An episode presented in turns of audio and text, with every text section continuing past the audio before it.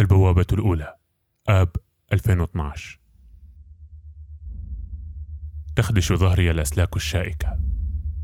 قشعريرة تستقر في منتصف رأسي. كانت تحت الأسلاك الممتدة على طول خط الحدود حفر تكفي لتسريب شخص واحد. استطعت اجتياز الحفرة. ثم ركضت سريعا نصف ساعة من الركض. مسافة كافية لعبور الحدود بين بلدين. لم أكن أعرف أنني سأكون قادرة على متابعة هذه التفاصيل إذ كنت أظن لسبب غامض أنني سأضيع في زحمة الموت هناك حيث قررت العودة إلى الوطن. في تلك اللحظة وقدمي تنغرس في الحفرة وظهري يحتك بالأسلاك الشائكة في المسافة الفاصلة بين خطي حدود. أرفع رأسي وأنظر للمرة الأولى إلى السماء البعيدة التي كانت تميل إلى السواد بعد انتظار حلول الليل ساعات طويلة كي نستطيع العبور دون أن ينتبه إلينا جنود الأتراك. هناك في تلك اللحظة تنفست بعمق ورفعت ظهري وركضت حسب التعليمات أخذت أركض كي أجتاز منطقة الخطر. الأرض صخرية وصعبة ولكنني ركضت بخفة. رافعة من قلبي تحملني وترميني في الهواء.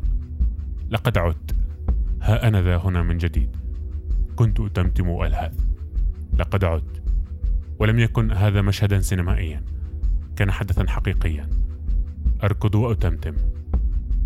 لقد عدت. لقد عدت.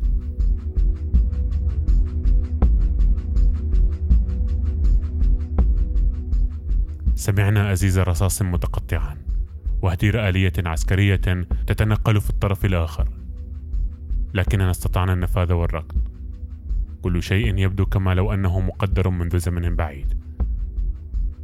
وضعت على رأسي غطاء وارتديت سترة طويلة وبنطالا عريضا حيث كان علينا بعد ذلك اجتياز هضبة عالية صعودا قبل أن ننحدر ركضا وبسرعة لنجد سيارة في انتظارنا.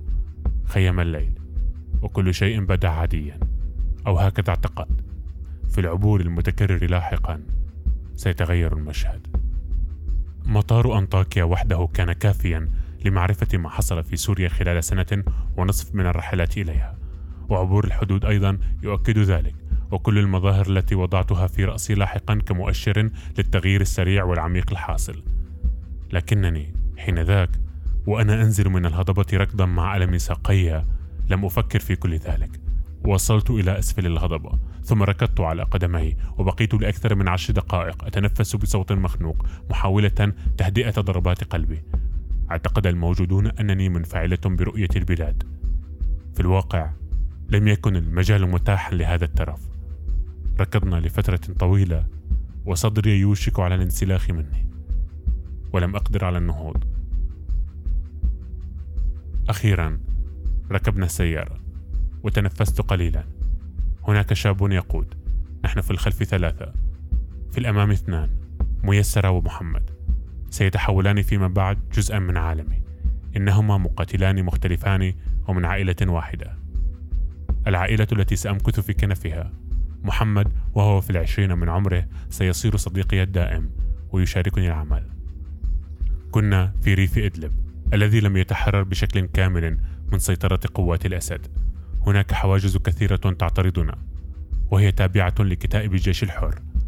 نجتاز حقول الزيتون ونركض. ندخل بوابة أرض العدم الأولى. مقاتلون يحملون أسلحتهم ويرفعون شارات النصر. الرحلة طويلة. أحاول سرقة الصور من الواقع أمد رأسي من نافذة السيارة وأنفصل عما يحيط بي. السيارة تمضي وصوت القذائف يسمع من بعيد ولا تنتهي الطريق. دهشة منسوجة من فرح تدغدغ خلايا جسدي وأنا أرى الأرض المحررة. هذه أرض محررة لكن السماء لا تدعنا نضحك. السماء تشتعل والمشهد يتحول إلى أربع شاشات سينمائية متقطعة. لا أنظر إلى المشهد بعينين اثنتين فقط. أضع عيني في رقبتي أيضا على طرفي أذني لي عيون أيضا وحتى في أطراف أصابعي مثل كائن وحشي خرافي. أثبت الرؤية أمامي. يتوزع البصر بين ثلاثة مشاهد. الآلية المدمرة السماء المشتعلة وسيارة في داخلها امرأة وثلاثة رجال يتجهون إلى بلدة سراقب.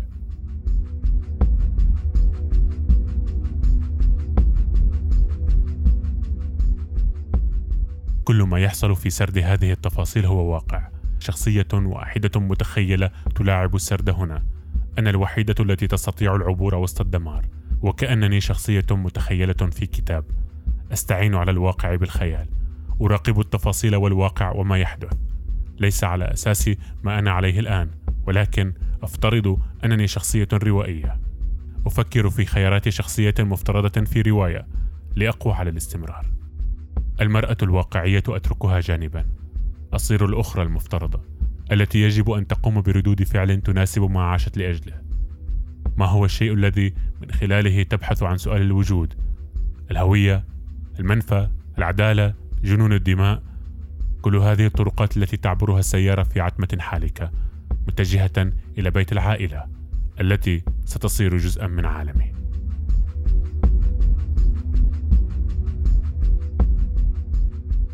لا أعرف السبب الذي جعلني أبدأ الكتابة عن بوابات أرض العدم بالحديث عن آخر حاجز مسلح قبل مغادرتي سوى تأثري بالجندي المنشق الذي تحول طفلا. كلما أغمضت عيني انفجرت صورة الجندي الصغير الذي رمى سلاحه ليعتذر إلي عن ذنب لم يقترفه حقيقة. وهو أن الخالة التي أمامه من طائفة ضباطه في الجيش. كانت البوابة الأولى التي عبرنا منها إلى سوريا تمر عبر المشفى المحاذي للحدود التركية السورية في الريحانية.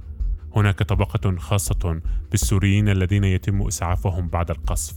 غرف متجاورة تفوح منها رائحة من يتمددون على الملاءات البيض بأقدام مبتورة وأذرع مقطوعة وعيون حالمة. تطير أعضاؤهم سابحة في الفراغ. طلب إلي منهل أن أتماسك. ونحن ندخل غرفة طفلتين. ديانا ابنة الرابعة وشيماء ابنة الحادية عشر. ديانا التي استقرت رصاصة في نخاعها الشوكي سببت لها شلالا دائما. كانت تستلقي باستسلام مثل أرنب أبيض مذعور. كيف لم تهشم الرصاصة جسدها الهش الصغير؟ هذه معجزة. بما كان يفكر القناص حين صوب رصاصته إلى ظهر طفلة تعبر الشارع لشراء حلوى للإفطار. إلى جانب سرير ديانا كان سرير شيماء التي بترت ساقها القذيفة. قتل تسعة من أفراد عائلتها بمن فيهم أمها. كانت عمتها تقف إلى جانب السرير. شيماء تنظر إلي بعينين غريبتين فيهما رجاء وغضب.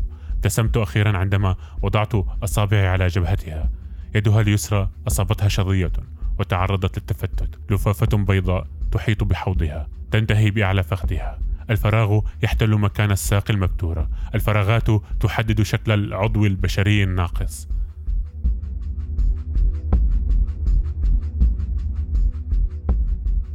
نحن ناقصون بالكمال. نحن كمال النقصان. لا كلام يقال لهذه الصبية الصغيرة التي تنظر إلي بعينين ساحرتين. قدمها الأخرى مصابة أيضا وهناك إصابات متفرقة في كل أنحاء جسدها. أصابعي على جبهتها.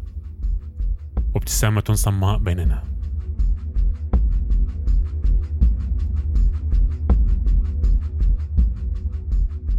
لا بطل سوى الموت. لا قصص يرويها الناس سوى عنه كل شيء قابل للنسبية والاحتمال إلا بطولة الموت المطلقة أو لحظة خارجة من السياق الزمني حيث كنا نجتاز الأسلاك الشائكة ليلا نعبر التيه إلى التيه. حيث حفر الشباب بوابة لمرورنا. كنا نركض حينا ونسير على مهل حينا آخر. تلك اللحظة المتأرجحة في سؤال المنفى والوطن. هناك على طرفي السياج كانت الأجساد تخرج فجأة من الظلام ونسير كالعميان. تحتك كتف بأخرى. نسمع صوتا يقول مساء الخير. صوتا يروح وصوتا يأتي كأننا قطط سود لكن عيوننا لا تلمع. المسافة الحدودية التي صار السوريون يختفون في الليل تحتها ليست كبيرة. يدخل ناس ويخرج ناس يتقاطعون عند مسافة سلام الليل. والكثيرون لا يلقون السلام. هلاميون هلاميون في الانسلال.